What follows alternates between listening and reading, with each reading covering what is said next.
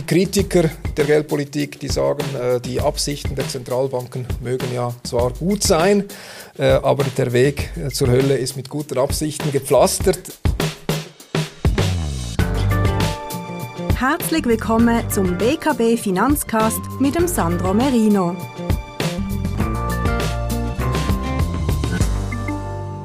Ja, guten Tag, meine Damen und Herren. Willkommen bei unserer neuesten Ausgabe des BKB Finanz äh, Podcasts. Ich bin Sandro Merino, Chief Investment Officer der Basel Kantonalbank. Ich freue mich, heute Professor Tobias Straumann äh, begrüßen zu dürfen. Tobias Straumann ist äh, Professor für Geschichte, insbesondere Wirtschaftsgeschichte an der Universität Zürich. Äh, willkommen in Basel, Herr Straumann. Danke vielmals für die Einladung. Sehr gerne. Wir freuen uns heute über ein Gespräch zum Thema Zinsen. Der Titel ist äh, 10 Jahre Tiefzins, Umfeld 40 Jahre fallende Zinsen. Wir möchten verstehen einerseits, wie wir in diese Situation gekommen sind über die letzten 40 Jahre, aber natürlich auch, was die Auswirkungen sind dieses Tiefzinsumfelds. Und äh, selbstverständlich möchten wir auch eine Prognose oder zumindest eine Szenarioanalyse diskutieren über, wie es von heute aus äh, weitergehen könnte. Ich hatte vor etwa vier Jahren das Vergnügen, mit äh, Professor Straumann einen Kundenanlass zu bestreiten. Äh, der Titel äh, Ihres Vortrages damals war äh, tiefe Zinsen wie lange noch, wenn ich mich richtig erinnere. Und wir waren uns damals, oder zumindest Sie waren doch der Meinung, dass es noch lange äh, so weitergehen würde. Jetzt sind wir vier Jahre später immer noch in einem Tiefzinsumfeld und die äh, immer noch grassierende Covid-19-Pandemie äh, äh, hilft sicher auch nicht, äh, die Zinserhöhungen äh, zu begünstigen. Herr Straumann, ich möchte einsteigen mit der Frage, wie würden Sie äh, die Geschichte der fallenden Zinsen und äh, des äh, Zustandekommens von Negativzinsen in der Schweiz, aber auch von Tiefzinsen äh, in der Europäischen Union, in der Eurozone und in den USA, wie, wie würden Sie diese Geschichte skizzieren zum Einstieg? Äh, ja, es ist nicht so einfach, sie zu erklären, aber äh, der Befund ist klar. Es sind etwa 40 Jahre her, seit die Zinsen wirklich auf diese Talfahrt äh, gestartet sind. Äh, auch die Inflationsraten sind runtergekommen. Also das ist ein globaler Trend. Das betrifft nicht nur ein einzelnes Land. Eben, was nicht so einfach ist zu erklären, warum. Es gibt da verschiedene Ansätze. Ich muss sagen, keiner über, überzeugt mich vollständig. Also Demografie zum Beispiel äh, wird immer wieder genannt. Äh, ich bin nicht sicher. Ich glaube, ehrlich gesagt, was am plausibelsten ist, ist, dass wir eine äh, sich öffnende Weltwirtschaft gehabt haben in den letzten 40 Jahren und äh, deshalb auch die Löhne nicht sehr stark gestiegen sind global, weil es ein Überangebot an billiger Arbeit gab. Und wenn natürlich die Inflation nicht nach oben drückt, dann müssen die Zentralbanken auch nicht bei den Zinsen aktiv werden. Ich halte das für den größten Effekt. Aber ich gebe zu, die Sache ist nicht ganz geklärt. Aber sie ist strukturell und sie ist, äh, ist ein Trend. Es ist nicht einfach eine vorübergehende Sache. Mhm. Also seit äh, der seit der Mitte 80er Jahre hatten wir ja die letzte äh, Inflations- und äh, Hochzinsphase mit Leitzinsen in der Schweiz in der Gegend von 8% ungefähr, auch mit sehr hohen Hypothekarzinsen und, und seither geht es abwärts. Jetzt haben wir natürlich durch die Finanzkrise 2008, 2009 sozusagen nochmals einen, einen krisenbedingten äh, Zinsrückgang. Ähm, da erinnere ich an ein paar Schlüsseldaten. Wir hatten am äh, 25. November 2008, ich habe das heute herausgesucht, da war der Beginn von Quantitative Easing 1 in den USA. Da haben die, äh, hat die amerikanische Notenbank etwa 500 Milliarden der äh, abschätzig äh, Schrottpapiere genannten Hypothekarverbriefungen gekauft und das ging seither weiter. Und wir haben jetzt äh, fast äh, 7 Billionen Bilanzsumme der amerikanischen Notenbank, fast 7000 Milliarden, die dann über die QE2, QE3, QE4, also bis in die Corona-Antwort der Zentralbank aufgestockt wurden. Dann haben wir äh, 2012 ein, ein nächstes Schlüsselereignis äh, am 26. Juli hat damals Mario Draghi äh, gesagt, äh, die, Euro, die Eurozone würde alles tun, was notwendig ist, um den Euro zu retten. Dieses Whatever it takes ist schon zu einem geflügelten Wort geworden. Dann drei Jahre später die SNB mit der Einführung der Negativzinsen. Ähm, da kann ich mich noch lebhaft daran erinnern. Das kam eigentlich auch trotz gewisser äh, Vorzeichen im Dezember 2014 kam das dann doch für die meisten äh, sehr überraschend. Und äh, dann vielleicht ein anderes Ereignis, aber sicher auch ein historisches Ereignis, das Referendum in Großbritannien zum Brexit am 23. Juni 2016. Äh, also man kann doch zurückblickend sagen, wir hatten geldpolitisch betrachtet und, und auch äh, überhaupt politisch betrachtet für Europa sehr, sehr bewegte Zeiten.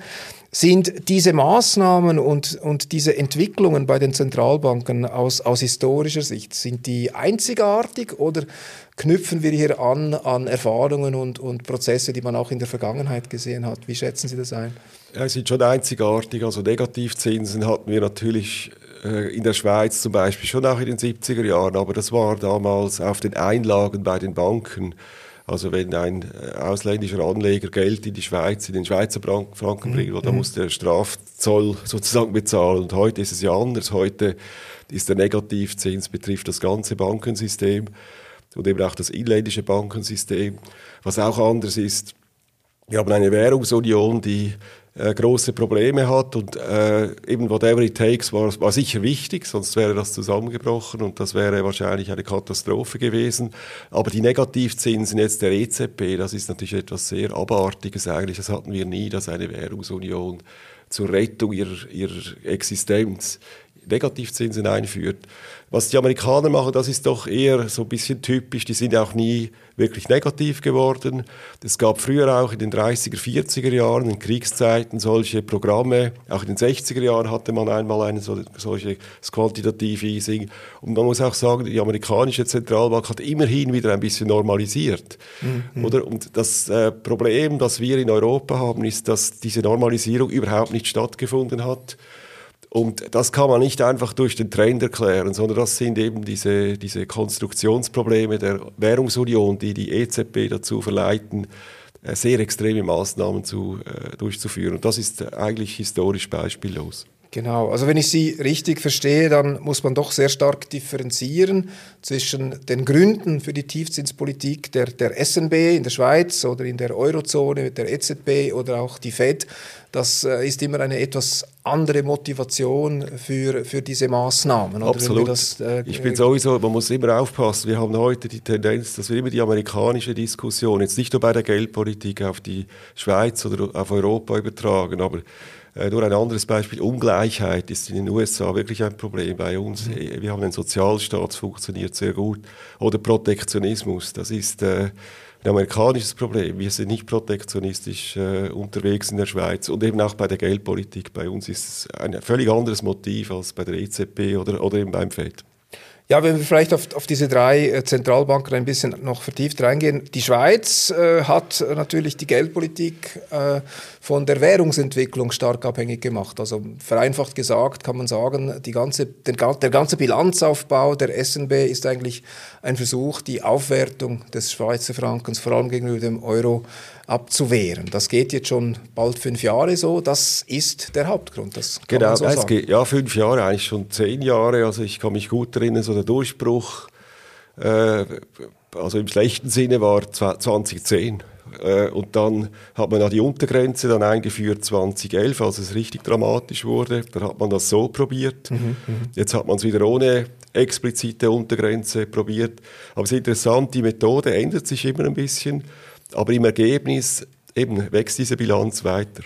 Genau, also so ein bisschen auch im, im Widerspruch zur Vorstellung, dass das freie Spiel der Märkte äh, sozusagen die natürlichste Entwicklung ist und äh, Verzerrungen äh, vorbeugt. Äh, dieses Dogma der freien Märkte, die dann alles immer richtig steuern von alleine, das spielt äh, heute nicht so stark. Also vor allem die Zentralbanken sind sehr präsent und die intervenieren und überlassen eigentlich inzwischen doch viel weniger dem freien Spiel der Märkte. Das, das gilt ja auch für die SNB. Ja, ja genau. Äh, eben, es gibt natürlich Stimmen, die sagen, man hätte das vielleicht mal ausprobieren können, was dann wirklich passiert wäre. Ähm, ja, ich, ich habe gewisse Sympathie für dieses Argument. Es ist halt einfach schwierig, wenn man in der Verantwortung steht und es geht schief, dann, dann, dann, ist, dann ist es sehr schwierig, dann, äh, das zu rechtfertigen. Aber es ist so, es ist eben, und, aber, die, aber die Schweizerische Nationalbank, muss man wirklich sagen, die reagiert nur auf die bereits vorgenommenen Verzerrungen Und da spielt das Fed auch eine etwas unrühmliche Rolle, weil es natürlich immer, wenn es Probleme gibt, einfach die Märkte flutet und dann müssen die anderen einfach mitziehen. Mhm, und das, äh, also die EZB ist da auch nicht völlig frei in, ihrem, äh, in ihrer Politik. Genau. Wenn wir vielleicht jetzt die Motivationen der, der EZB etwas beleuchten, dann fällt schon auf, dass obwohl man das nicht sehr gerne und sehr deutlich sagt, letztlich das Tiefhalten der Zinsen für stark verschuldete Länder wie Italien, Spanien, aber auch inzwischen auch Frankreich, diese Motivation äh, steht doch im Vordergrund. Man, man, sagt es zwar nicht wirklich gerne explizit, äh, aber letztlich äh, geht es eigentlich darum, die, die Zinsdienstkosten für diese Länder äh, erträglich zu halten. Das ist eindeutig so, äh, wobei ich äh, hier noch sagen muss, mir wäre es, glaube ich jetzt, das wäre nicht so schlimm, wenn die Zinsen einfach tief wären. Was ich wirklich nicht nachvollziehen kann und nie konnte, ist, warum Negativzinsen, das wäre ja nicht nötig. Negativzinsen sind nicht nötig, um die, äh, die Bedienung der Schulden äh, möglichst günstig zu halten. Und die Idee war ja damals, die Banken dazu zu bringen, dann Kredite äh, in die Wirtschaft zu geben. Und äh, das finde ich eine komplette Fehlkonstruktion. Das ist wirklich das das Pferd vom Schwanz her aufgezäumt, das funktioniert nicht. Entweder ist die Nachfrage nach Krediten da, mhm. dann spielt der Preis nicht so eine Rolle, oder es ist nicht da und es ist offensichtlich zu wenig da. Und das kann man dann mit Negativzinsen nicht machen. Und es wäre sehr gut, wenn jetzt im nächsten Aufschwung endlich, endlich diese europäischen Negativzinsen verschwinden würden. Äh, Italien würde deswegen nicht äh, pleite gehen. Das, diesen mhm. Spielraum hätte man. Und in den USA, da hat man den Eindruck, das ist immer noch mehr äh, Konjunkturpolitik, wo die US-Notenbank eigentlich weniger als Krisenmaßnahme agiert, sondern letztlich auch ein bisschen mit äh, Rücksicht auf die Aktienmärkte. Also man hatte ja dieses äh, Taper Tantrum 2013, also das war einfach so der zaghafte Versuch von Ben Bernanke äh, zu signalisieren, dass jetzt diese Anleihenkäufe aufhören könnten. Das haben die Finanzmärkte gar nicht äh, gut aufgenommen. Und seither hat man so ein bisschen den Eindruck, äh, hat man sich nicht mehr an dieses Thema herangewagt in den USA. Jetzt hat man Covid. Da ist so ein bisschen auch eine, eine Pause äh, für diese äh, Normalisierungsversuche. Aber ähm, das war schon der Wunsch der amerikanischen Notenbank, die Situation bei den Anleihenkäufen und den Zinsen zu normalisieren. Aber so ein bisschen Umstände halber ist man doch nie äh, in den letzten äh, sieben, acht Jahren dazu gekommen, das umzusetzen, oder? Ja, man hat schon ein bisschen etwas gemacht, aber der erste Versuch ist, wie Sie gesagt haben, die schief gelaufen. Man hat mhm. äh, nicht bemerkt, dass man da sehr behutsam vorgehen muss. Aber nachher ist es dann schon, äh, hat es schon stattgefunden. Die, die Zinsen sind dann über 2% und die, äh, die Bilanz ist dann äh, lange Zeit flach geblieben und am Schluss vor der Covid-Krise sogar ein bisschen zurückgegangen. Also die Bemühungen waren schon da. Und äh, ich bin auch einverstanden mit dem, was Sie sagen. Es ist eigentlich Konjunktur. Politik. Wobei, ich muss jetzt ehrlich sagen, das könnte sich jetzt ändern. Jetzt kommt schon wieder ein Stimuluspaket. Ja. 10% des BIP. Also die werden jetzt weit über 100% verschuldet sein nach ja, der Krise. Ja. Und jetzt, jetzt äh, beginnt natürlich auch dieses Problem wie in Südeuropa. Jetzt wird es langsam teuer, wenn da die Zinsen ansteigen. Und das muss ich sagen, das macht mir große äh, Sorgen, weil bisher war es immer so, dass die, die amerikanische Zentralbank noch einen gewissen Spielraum hat. Und der wird immer kleiner. Mhm, mhm, und äh, das ist äh, ja, verheerend, weil das ist die wichtigste Zentralbank der Welt nach wie vor.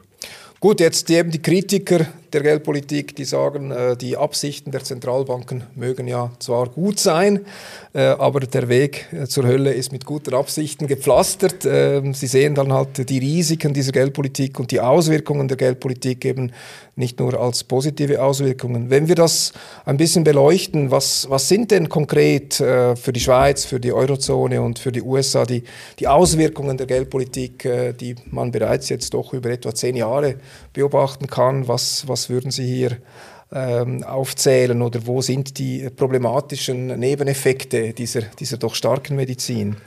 Also in der Schweiz ist sicher das Hauptproblem sind die tiefen Zinsen, eben Negativzinsen auch ganz direkt zum Teil für die Pensionskassen und so weiter. Aber das war, glaube ich, nicht das größte Problem, sondern die Zinsen passen überhaupt nicht zur Konjunkturentwicklung. Mhm. Und dadurch haben wir, äh, vor allem im Immobilienmarkt, haben wir enorme Wertsteigerungen. Ähm, das hat sich bis jetzt alles nicht gerecht. Auch die große Zentralbankbilanz ist an sich äh, kein Problem unmittelbar. das Problem ist einfach, wenn es dann Korrekturen gibt und wir haben wirklich äh, dann diese starke Verschuldung der privaten Haushalte oder wir haben starke Korrekturen bei, der, bei den Finanzmärkten, das, das spüren wir dann schon. Aber bis jetzt ist das ist das Schwierige an der heutigen Zeit. Gerade in der Schweiz. Wir sehen eigentlich, dass das nicht gut ist, was wir da betreiben müssen. Aber wir haben auch keine unmittelbar schlechten Auswirkungen. Deshalb ist auch die Debatte in der Öffentlichkeit relativ schwach. Also es mhm. protestiert mhm. eigentlich niemand richtig äh, weil eben unmittelbar äh, sieht es gar nicht so schlecht aus und äh, eben wenn es in einem guten Szenario sogar könnte man sagen, das muss gar nicht zu einer Katastrophe führen. Mhm. Jetzt in den anderen Ländern eben ist es ist, ist, anders. Eben in, in einem Land wie den USA, wo die Ungleichheit sowieso schon sehr groß ist, führt natürlich dieses Schielen auf die Finanzmärkte zu, zu noch größerer Ungleichheit. Und eben in, in der Eurozone äh, solange diese Reformen nicht möglich sind, sei es auf der äh, Ebene der Währungsunion, aber auch in den einzelnen Ländern, werden wir enorme Wanderungen haben von Süd nach Nord und es sind natürlich vor allem die Jungen, auch von Ost nach West. Und das, das ist auch etwas, was nicht katastrophal unmittelbar wirkt, aber das kann nicht auf die Dauer gut gehen, wenn die jungen Leute davon, davon rennen. Das ist eigentlich das Schlimmste für ein Land, wenn dieses Misstrauensvotum mit den Füßen sozusagen täglich abgegeben wird. Also es hat überall Auswirkungen, aber bis jetzt eben keine katastrophalen Auswirkungen und darum erwarte ich auch, dass es noch länger geht.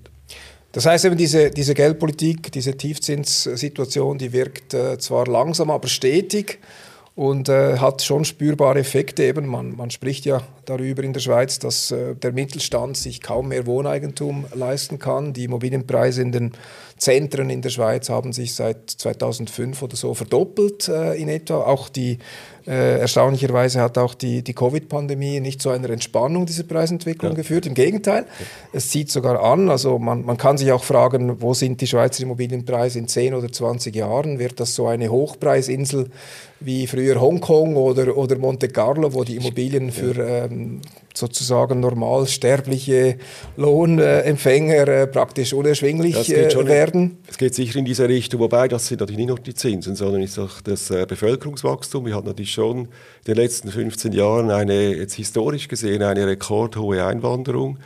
Es sind jetzt mittlerweile über eine Million Leute eingewandert. Mhm. Und zwar natürlich nicht schön verteilt aufs ganze Land, sondern eben in den Zentren. Und, und die Schweiz ist sowieso im Mittelland schon sehr ja, dicht besiedelt und der, der Boden wird halt knapp. Man kann in die Höhe bauen, aber das ist natürlich auch teurer als einfach Land zu überbauen. Äh, also das hängt miteinander zusammen. Also wir hätten jetzt nicht äh, keine Probleme, also in, in, im Immobiliensektor, wenn wir jetzt höhere Zinsen hätten, sondern das hat mit der, mit der Attraktivität zu, zu tun. Und es könnte schon sein, dass es irgendwann mal so teuer wird in der Schweiz, dass dann auch eben die Attraktivität abnimmt, weil die, es wird dann zu teuer, hier noch äh, wirtschaftlich tätig zu sein für zu, zusätzliche Arbeitsplätze. Zusätzliche Arbeitsplätze, ja.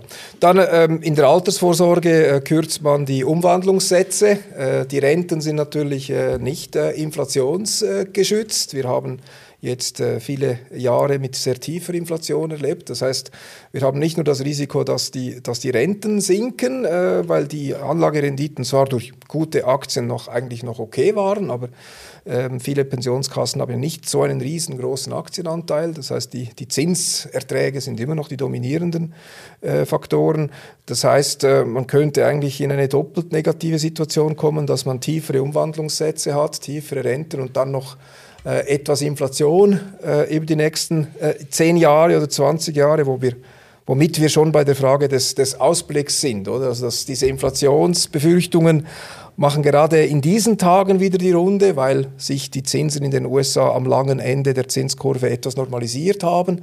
Eigentlich wenig überraschend. Äh, die zehnjährigen Zinsen waren von etwa 1,7 Prozent auf ein halbes Prozent eingebrochen letztes Jahr und jetzt mit dem sich abzeichnenden Ende der Pandemie in den USA äh, normalisiert sich äh, die Zinslandschaft. Eigentlich keine Überraschung, dennoch ist die kurzfristige Aufregung an den Finanzmärkten groß und es werden sehr viele Inflationsgeschichten äh, gezeichnet.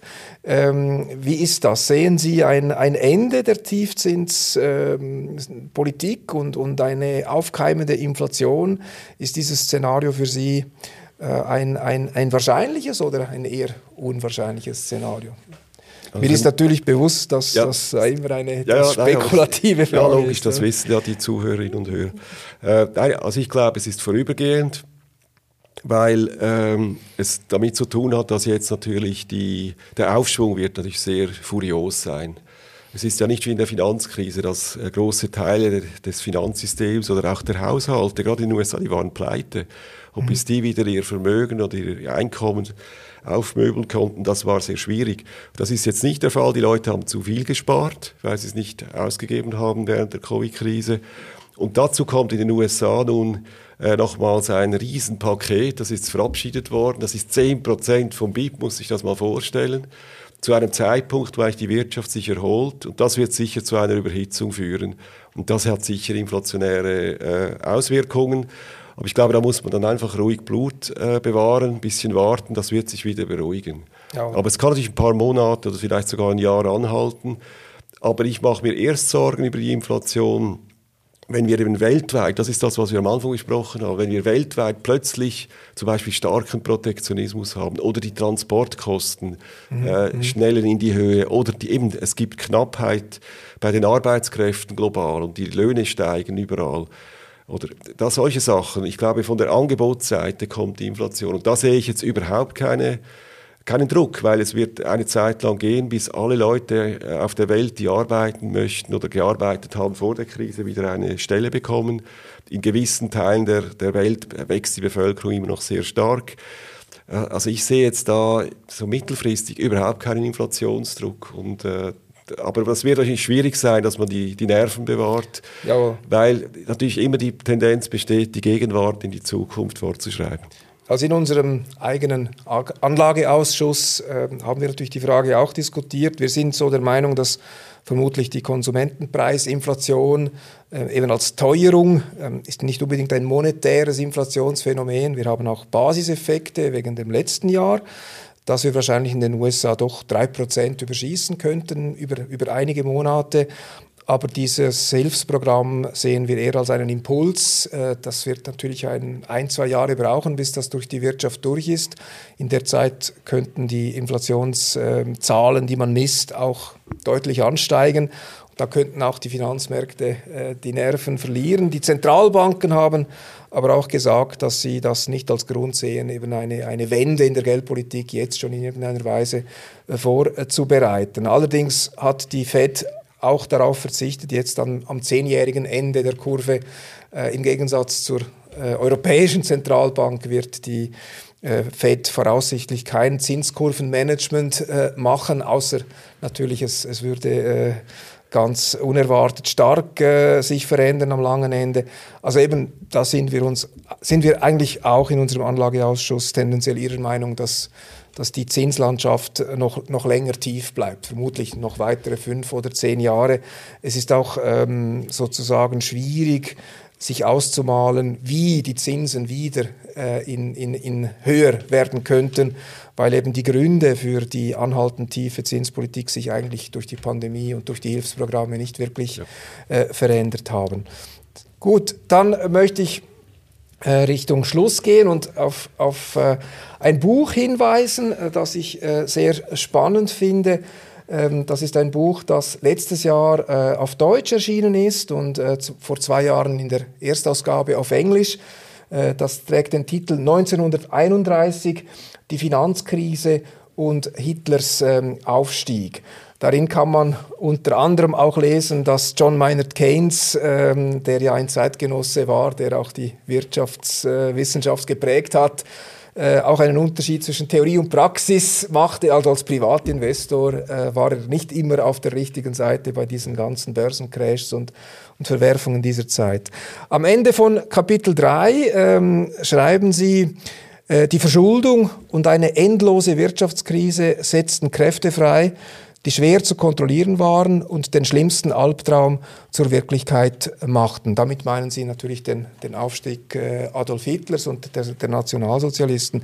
Jetzt, wenn man 100 Jahre zurückrechnet, dann kommen wir ins Jahr 1921 Und ich muss sagen, es gibt doch schon viele Stimmen, die diese Analogie ein bisschen forcieren zwischen der heutigen Zeit und den, den 20er Jahren und natürlich so ein bisschen äh, kulturpessimistisch sagen, diese ganze Staatsverschuldung in der Eurozone oder auch der Aufstieg der AfD in Deutschland, das sind so Vorzeichen, äh, dass sich die Geschichte äh, wiederholen könnte in, in, in unangenehmer Weise. Ähm, Sie als Experte dieser Zeit, ähm, wie, wie, was sagen Sie zu, diesen, zu solchen Aussagen? Wie, wie ordnen Sie das selber ein? Ja, ich sehe doch ganz große Unterschiede und ich habe das Buch auch nicht äh, geschrieben, um zu warnen, im Sinne davon, dass wir da wieder, äh, sagen wir mal, wegen Trump oder so, wieder kurz vor dem, genau. AfD wieder kurz vor dem Untergang stehen. Nein, ich wollte einfach daran erinnern, wie das genau passiert ist, weil ich finde, das ist eine Geschichte, die man kennen sollte. Und ich habe versucht, das eben möglichst einfach und unterhaltend darzustellen, damit man es äh, gut versteht. Nein, ich sehe da keine großen Parallelen. Oder man muss sich mal vorstellen, vor 100 Jahren eben äh, 1921, das war drei Jahre nach dem Ende des Ersten Weltkriegs, das war ein unglaublich schlimmer Krieg. Und er war auch 1921 noch nicht vorbei. Es wurde noch weiter gekämpft in Osteuropa. Es gab bürgerkriegsähnliche Zustände in Deutschland, in Österreich oder in Italien. Oder Mussolini ist 22 an die Macht gekommen. Also es war eine sehr schwierige Zeit. Viel, viel unruhiger, instabiler, gefährlicher. Und äh, wir müssen auch heute aufpassen, dass wir nicht die kleinsten Erschütterungen sofort als Vorzeichen des Weltuntergangs nehmen. Wir haben ein bisschen verlernt, die Proportionen zu wahren, glaube ich. Mhm. Und äh, dafür ist die Geschichte natürlich auch gut. Man sieht dann, äh, wie viel schlimmer es sein könnte und wie man auch damals, ehrlich gesagt, man hat es dann doch immer wieder mal geschafft, auch größere Krisen zu überwinden. Und äh, das finde ich auch wichtig, oder? Dass, man, dass man immer wieder schaut, wie es früher gewesen ist. Und, und da muss ich sagen, bin ich sehr optimistisch, selbst für Europa. Also mit den Schulden, das ist ein Problem. Aber äh, das ist jetzt nicht das Ende, das Ende von Europa. Gut, ich glaube, das ist schon ein, eine Art äh, Schlusswort. Vielen Dank, Herr Straumann. Mich hat äh, bei diesem Thema, das Sie in diesem Buch beschreiben, auch beeindruckt. Zum einen, wie wenig, dass man heute noch weiß über die, die wirtschaftspolitischen, geldpolitischen Hintergründe. Und diese waren doch, glaube ich, sehr, sehr bestimmend für, für, die, für die Kräfte, die eben hier frei geworden sind.